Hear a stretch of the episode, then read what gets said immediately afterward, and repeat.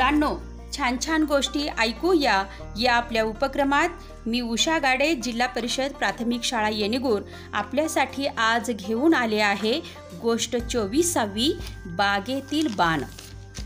मे महिन्यातील एका संध्याकाळी अकबर आंब्याच्या बागेत फिरत होता. पिकलेल्या आंब्याच्या घमघमाटाने अकबर खुश झाला होता. एवढ्यात एक बाण वेगाने आला आणि अकबराच्या जवळून गेला. अकबर थोडक्यात वाचला. अकबराने बाण मारणाऱ्या व्यक्तीला पकडण्याचा हुकूम दिला. काही वेळातच सैनिक बाण मारणाऱ्या तरुणाला पकडून घेऊन आले. अकबराने त्या तरुणाला विचारले की तू मला मारण्याचा प्रयत्न का केलास?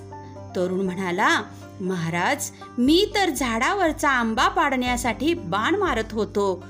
एक बाण तुमच्या अगदी जवळून गेला. तुम्हाला ठार मारण्याचा विचार माझ्या मनात सुद्धा नाही. अकबर खूपच रागावला होता. त्याने सैनिकांना हुकूम दिला. या तरुणाने मला जसं मारण्याचा प्रयत्न केला तसंच करून याला ठार मारा.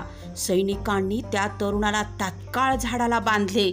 सैनिक त्या तरुणाला बाणाने मारणार एवढ्यात बिरबलने मध्येच हस्तक्षेप केला.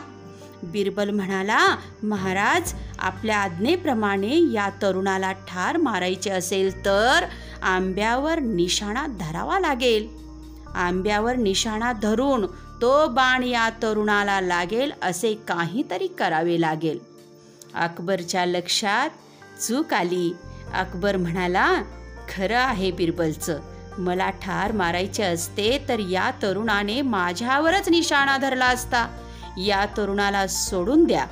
त्या तरुणाने प्राण वाचवल्याबद्दल बिरबलचे आभार मानले. धन्यवाद.